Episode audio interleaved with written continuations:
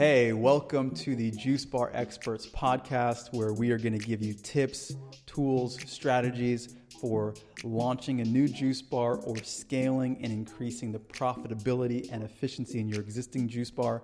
I'm your host, Andrew McFarlane. For the last 10 years, I've been in the juice bar business, running my own juice bars, as well as helping hundreds of entrepreneurs all around the world launch successful juice businesses. So, without further ado, let's get into it. Okay, welcome to another episode of the Juice Bar Experts podcast. This is going to be a big one, okay? Because this is a mistake that I see a lot of new juice business owners make. As the title says, step one, don't buy a juicer.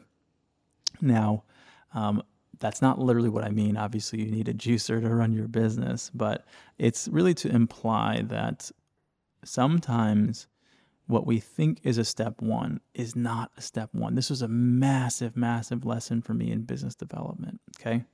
Uh, and so I'm going to paint the picture of the scenario that you might be in by which this podcast is going to apply to you.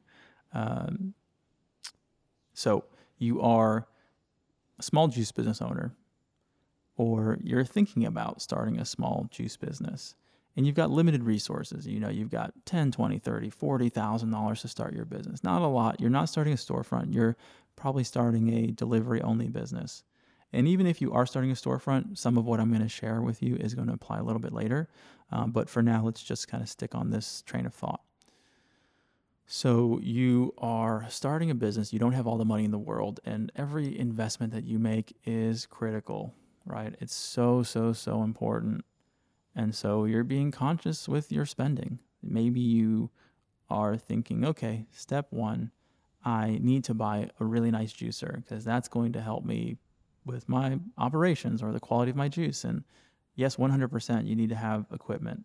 But what I see the big mistake is that a lot of people make is when they don't have a ton of money, they end up investing in these really um, more expensive and higher investment requirement cold press juicers uh, when they don't have the demand there to justify it, right? So you're in a situation where, you know, I spoke to a um, prospective client the other day. They've got 10 grand and they're like, hey, I'm going to spend five grand on this juicer. Probably a lot of, you know, you guys know um, the hydraulic press juicer I'm referring to.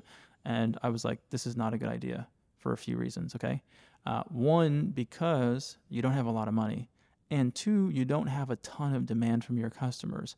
Right now, you're using a you know $2000 slow press juicer. And yeah it probably isn't ideal but you're not at a point yet where you've figured out your sales process right? Where you know you've got a ton of demand for your product and you have limited money. So if you invest half of your income in a juicer that you're going to end up having problems with any in ter- anyways in terms of volume because this juicer doesn't produce a ton of juice you're it's slow, you're going to end up getting bottlenecked really quickly anyway. And so you've already invested five grand, and you don't have that much money left to do things like marketing and sales and hiring other employees, which you really should be focused on.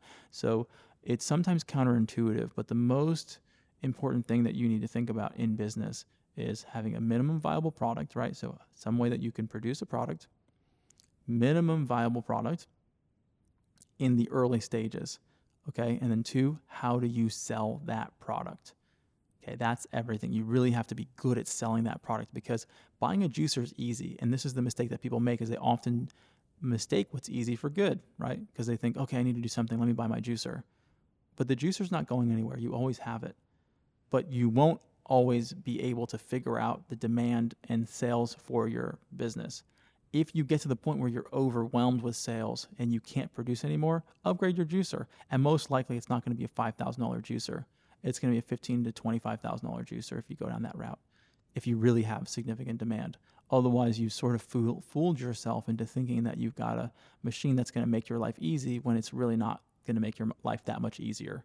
And so this is a big mistake that I see a lot of people make is they don't have a ton of money and instead of investing that money in marketing their business because marketing is sort of abstract people think, oh, well, I don't really know how to do it. It's going to be a waste of money. I don't really know my tangible ROI. Whereas a juicer is really physical. It's like, oh, I've gotten the value because it's this physical thing.